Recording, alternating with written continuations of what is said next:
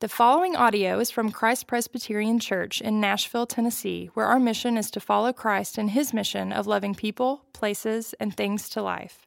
For more information about Christ Presbyterian Church, please visit christpres.org.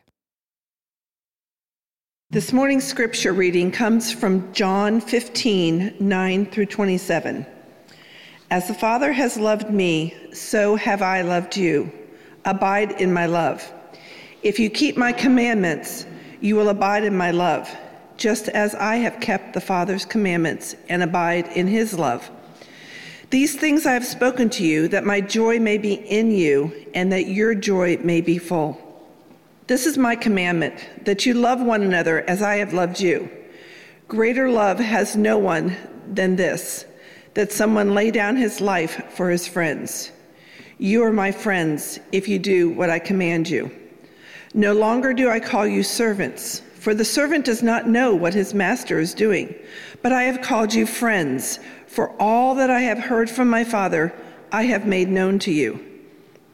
You did not choose me, but I chose you, and appointed that you should go and bear fruit, and that your fruit should abide, so that whatever you ask the Father in my name, he may give it to you. These things I command you so you will love one another. If the world hates you, know that it has hated me before it hated you. If you were of the world, the world would love you as its own. But because you are not of the world, because I chose you out of the world, therefore the world hates you. Remember the word that I said to you A servant is not greater than his master. If they persecuted me, they will also persecute you. If they kept my word, they will keep yours. But all these things they will do to you on account of my name, because they do not know him who sent me. If I had not come and spoken to them, then they would not have been guilty of sin. But now they have no excuse for their sin. Whoever hates me hates my Father also. If I had not done among them the works that no one did, they would not be guilty of sin. But now they have seen and have hated both me and my Father. But the word that is written in their law must be fulfilled. They hated me without cause. But when the Helper comes, whom I will send to you from the Father, the Spirit of truth, who proceeds from the Father, he will bear witness about me. And you also will bear witness, because you have been with me since the beginning. This is the word of the Lord. Praise be to Christ.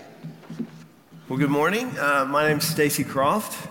Uh, I'm the pastor here at Christ Pres Music Row, and welcome to you, those who've come in out of the cold into like a little refrigerator, mini fridge is what this feels like this morning.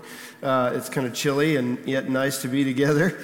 Uh, so glad to have you with us. And if you ever want to grab some time together, let me know. I know I have some emails floating in the in the air with a few of you trying to grab some time and uh, figure out if we can get together and get coffee or lunch and uh, get to know each other better and, and help you plug further in the life of our church and into our city.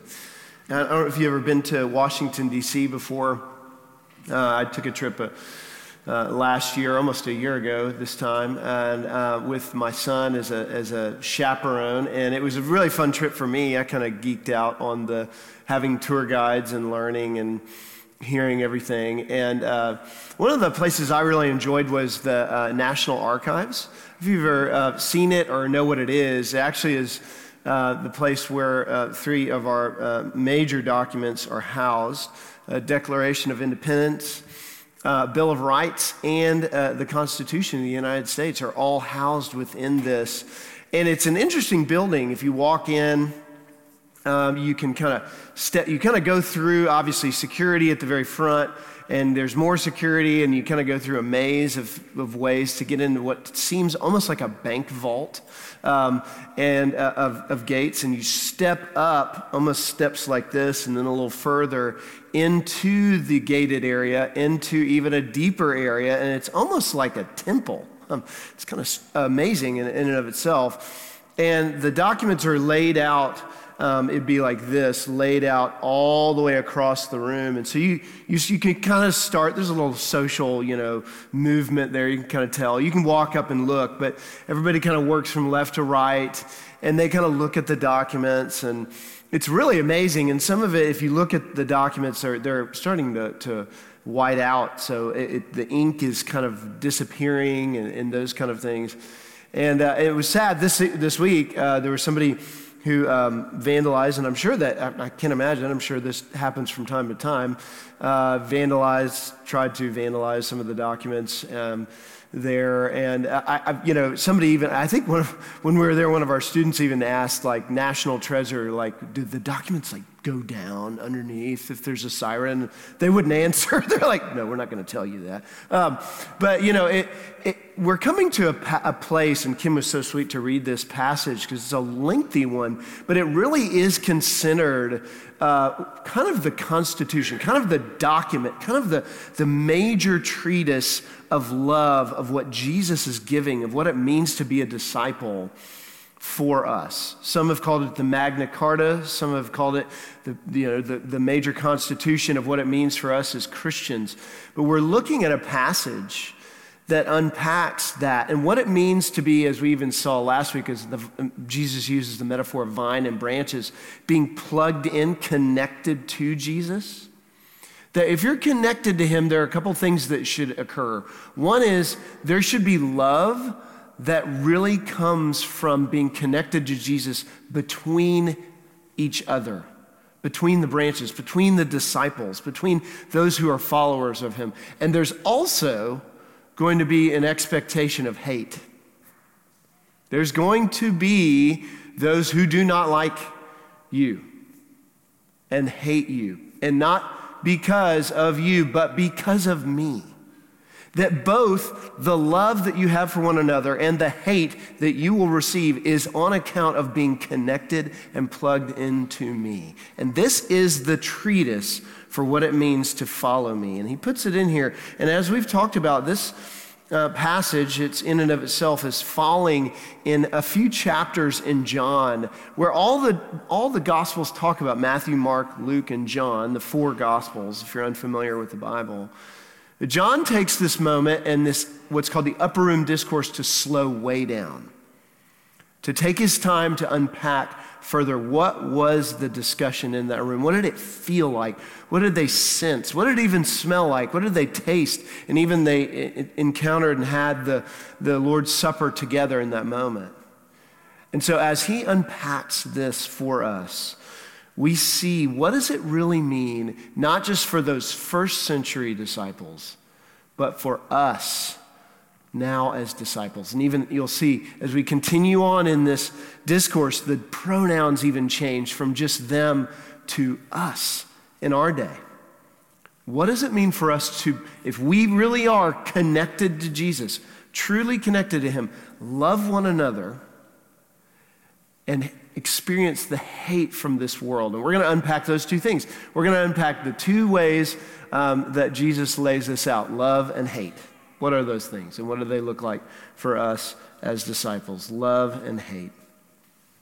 Verse 12, and it says, This is my commandment, that you love one another as I have loved you. This is actually something he brought up earlier in chapter 13. He talks about a new commandment I give to you, that you love one another as I have loved you. This is over and over. And so when he says a new commandment or a commandment, He's not saying that, that he's giving a new commandment to the Ten Commandments or he's, he's changing something. He's saying this is the sum of what it means to care for one another and to love one another. It means, it means the reflection uh, that he demands when you obey and are connected to Jesus, what should come from that? This love. And I want to unpack it for a second because when Jesus says commandment, in their ears, they would take that as a major thing. The other gospel writers do this as well, and they take Jesus, and you see in the first chapters, uh, maybe, maybe in Matthew particularly, unpacks it as Jesus is like the new lawgiver. He's the new Moses. He says things in the Sermon on the Mount where he says, You've heard it said, but I say to you, right? And he's not redoing the commandments.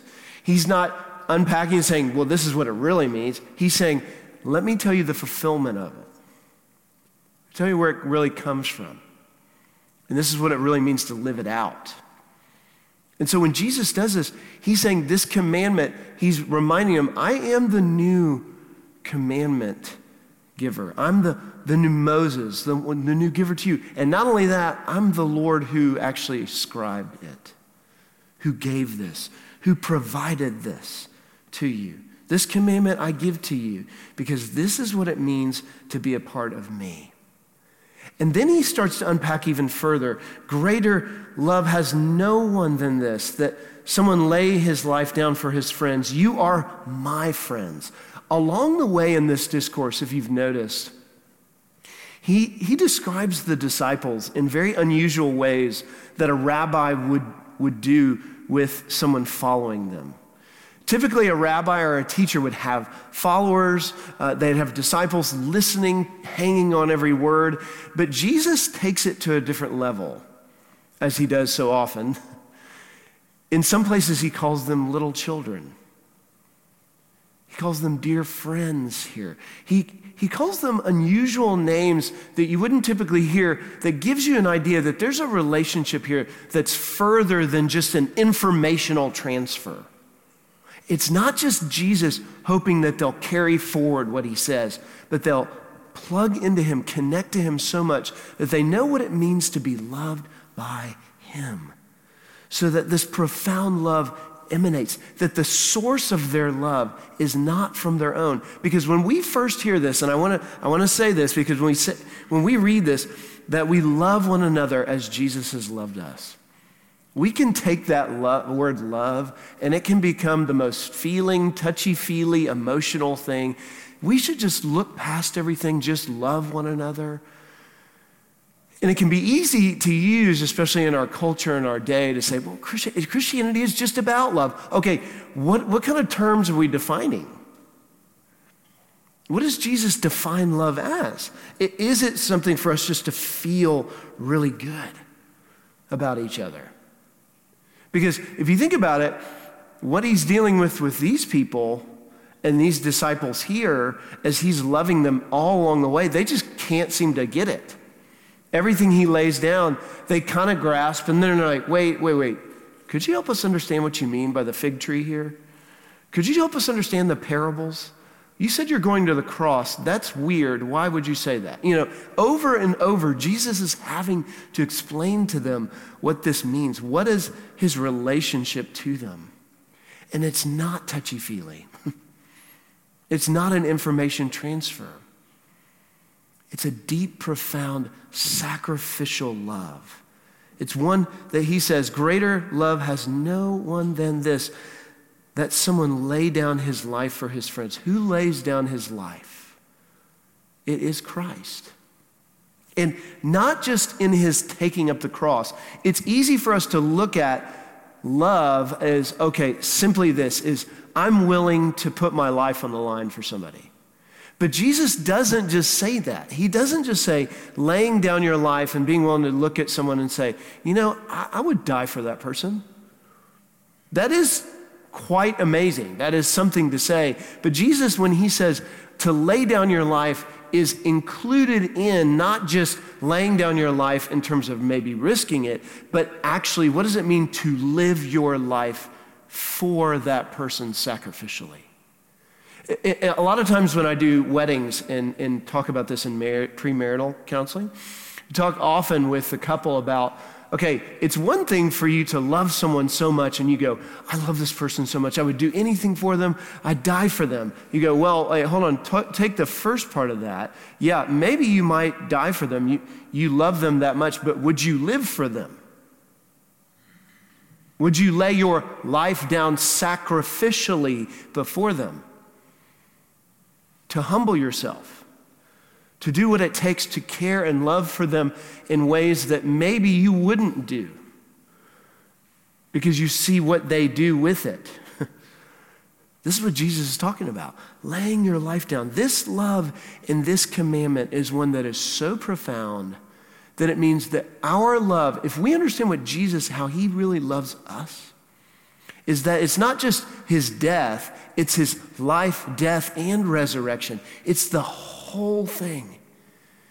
Because when Jesus was born, and we talk about this at Christmas and we look at it, and usually it's sweet and sentimental, but what he does by putting himself into flesh, into one of the most traumatic moments, which is considered birth, into this world, and then to, to live as a child, to be raised up. I mean, you get, we get glimpses of his childhood. He gets left behind.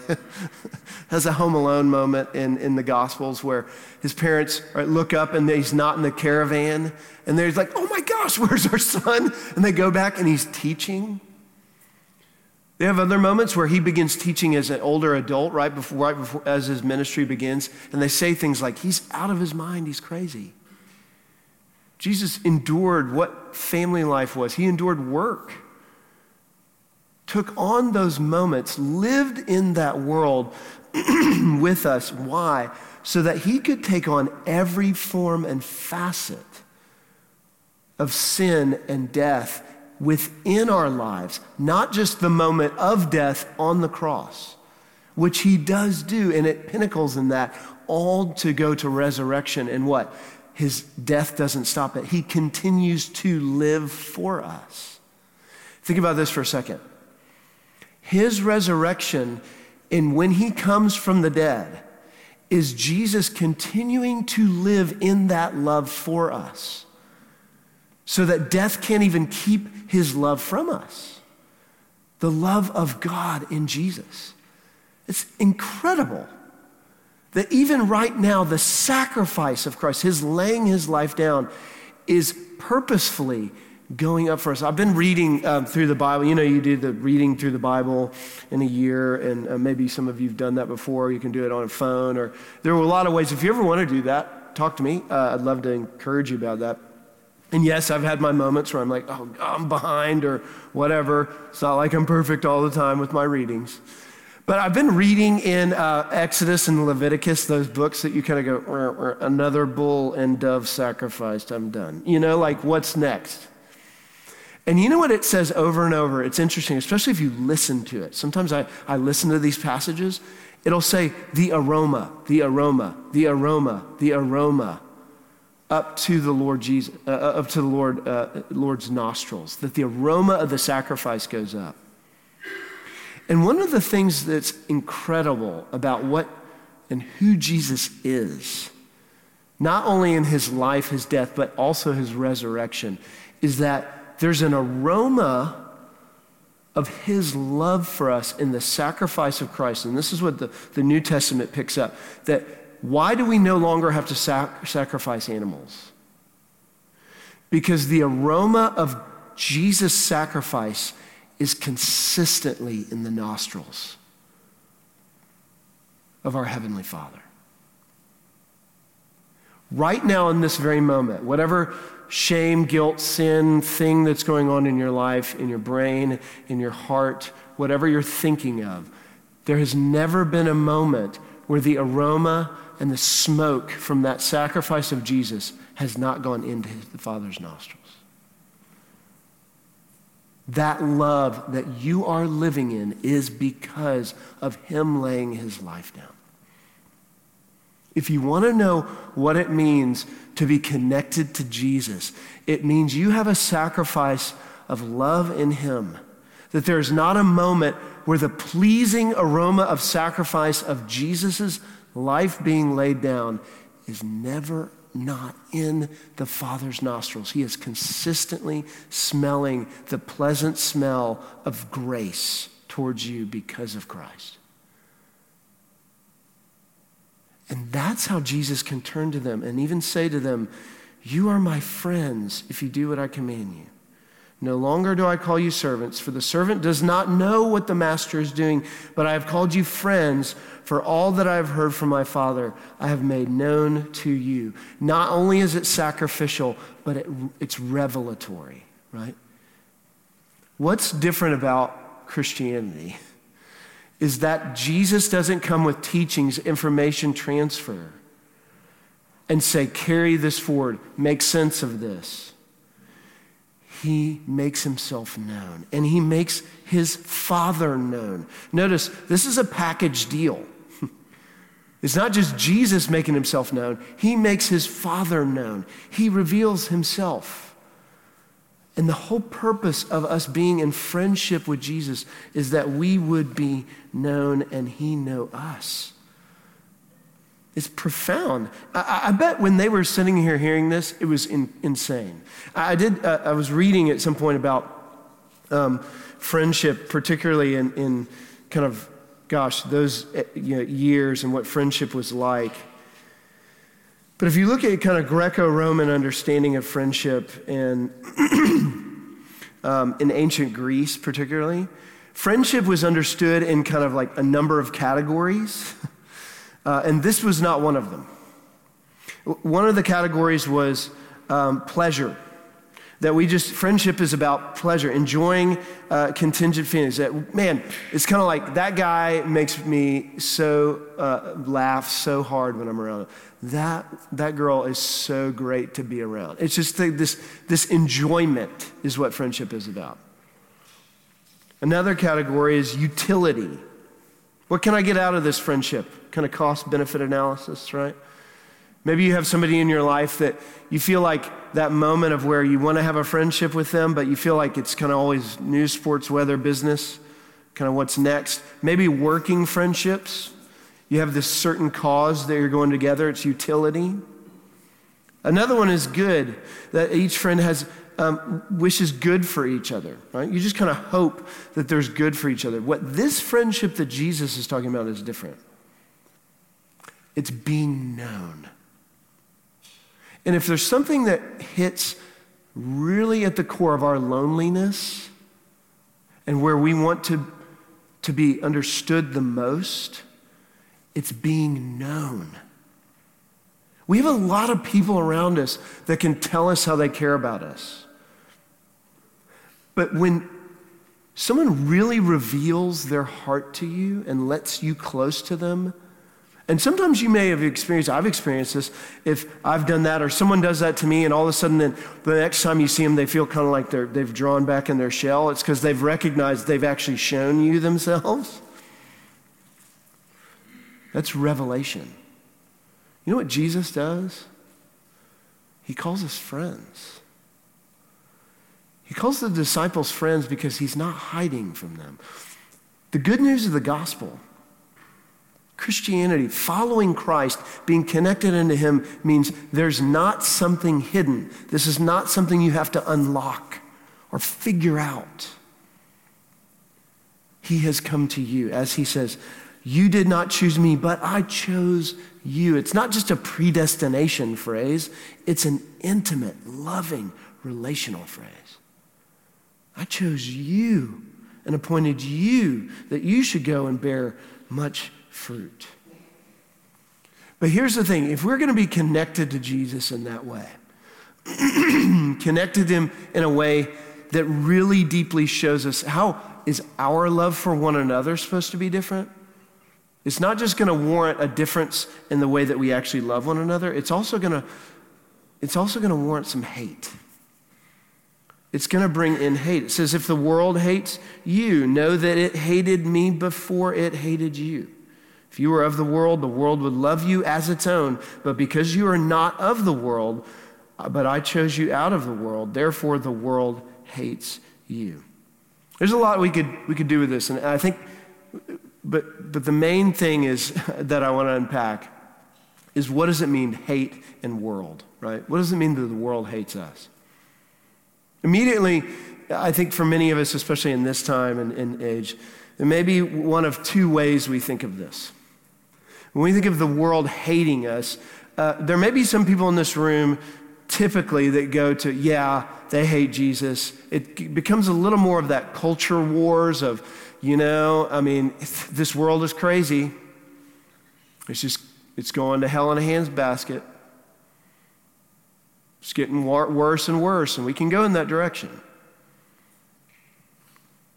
Another side of it is where we can go, okay, well, I, I, I know that I really, if I can just have the majority of people like me, if I can have the majority, now there are going to be people that hate me and I just don't, I don't fit with them. But if I can actually get as many people to like me as possible, and we really get worried and, and, and drawn up into the like being relevant and not awkward and really like working at that, then maybe the hate will be reduced. Maybe we can avoid that. But what Jesus is talking about is a lot bigger.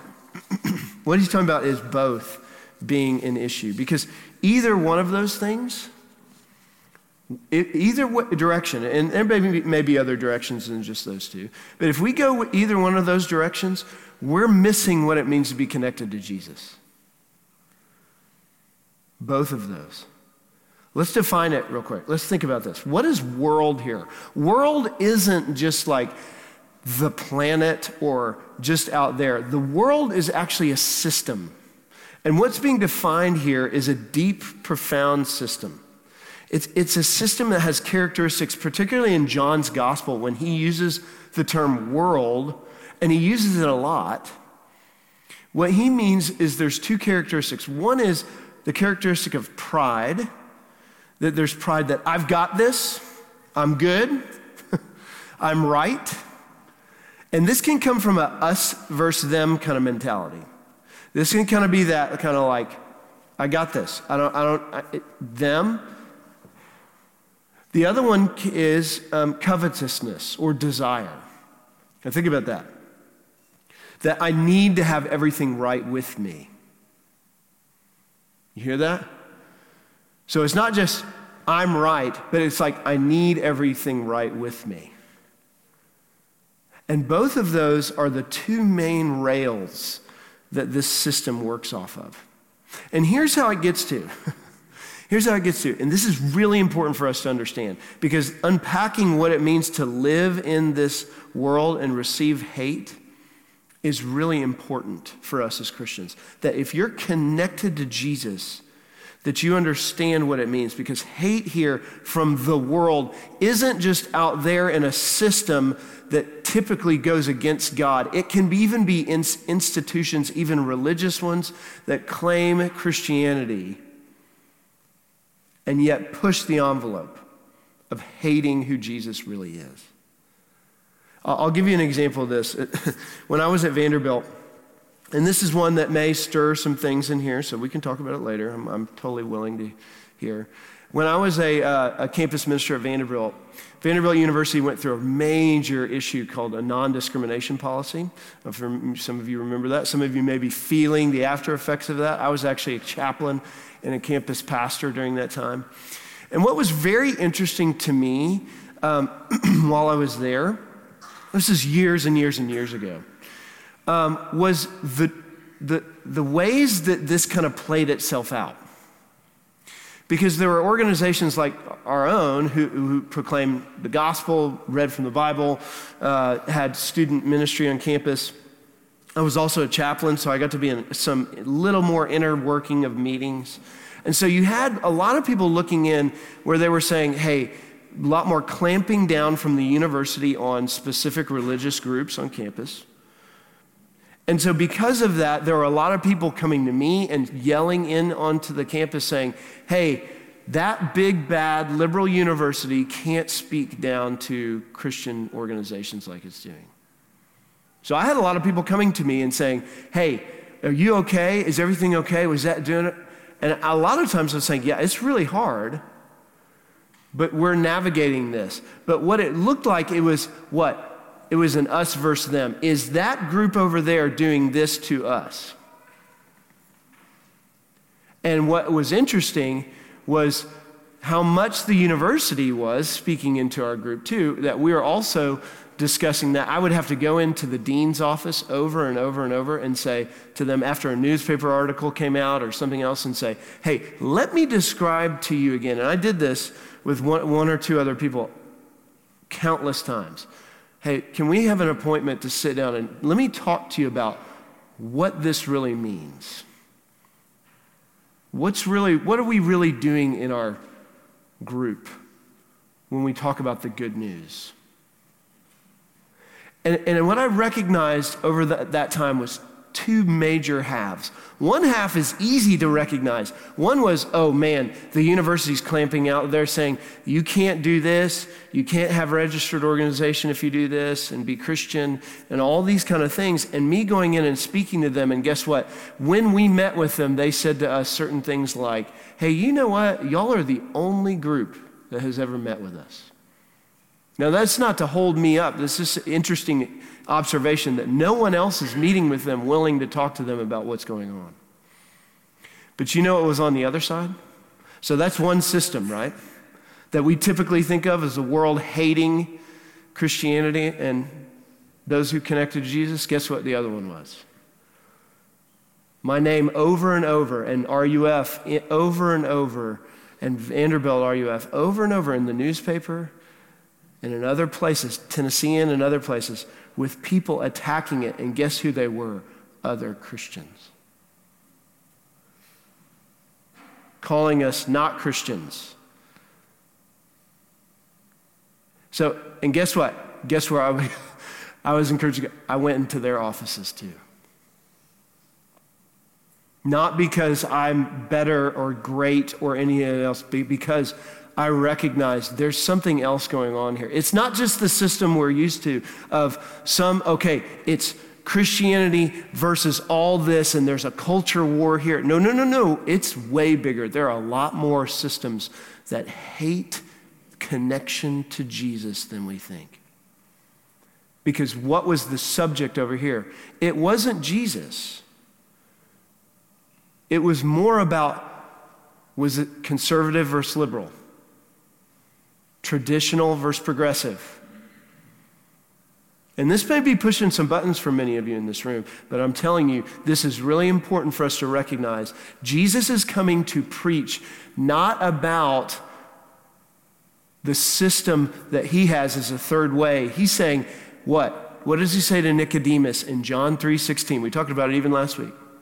For God so loved the world that what did he do? He sent his only begotten son. How does God react to the hate?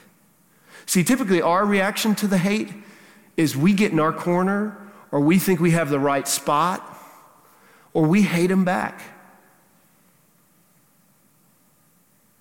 What does Jesus do with that?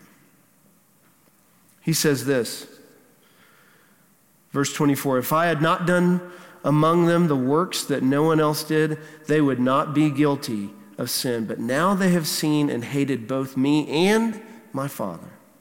But the word that was written in their law must be fulfilled. They hated me without cause. It was baseless because it's connected to Jesus. Because what Jesus was doing, what was he doing? He was loving the world. We need to be willing to spot in us where do we lean toward a system that may take us away from being connected to Jesus, even if it thinks it is. Because if we find ourselves hating people and thinking Jesus hates the people that we hate, we are missing what Jesus says.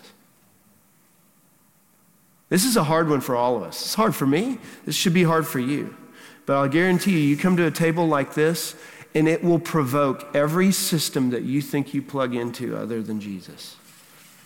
If you want to know what this table does, it is the commandment of love. This is not my blood and body. This is not yours. This is Jesus' body and blood. And to come to this table means you're proclaiming something that you can't do, that only in Christ can you know what it really meant to take this table and to know what it means to be a friend and to be next to somebody rubbing shoulders. When you take this, you're saying, I get, now I'm not saying we all get it. not, no one, none of us have our arms wrapped around it, but that we're coming to this table, we apprehend it. That we love, we know the love of Jesus, that he laid his life down so that we can actually leave this table and do the same. And guess what? We can leave this table and endure hate and even love those who hate us. Just as our Heavenly Father does. If that was the way it was, he wouldn't have sent Jesus at all. Or Jesus wouldn't have gone in front of those who hated, or even spoken to those who hated, or even to Pharisees. Guess what? A third of the New Testament is written by somebody who hated Jesus. Guess who that was? Paul. Paul the Apostle hated Jesus. And God turned his life upside down. God does that to anybody because his love permeates. Let that be what transforms us to love one another and to live in a world that does have real hate, whether in an institution or out. Let's do that. Amen. Let's stand together.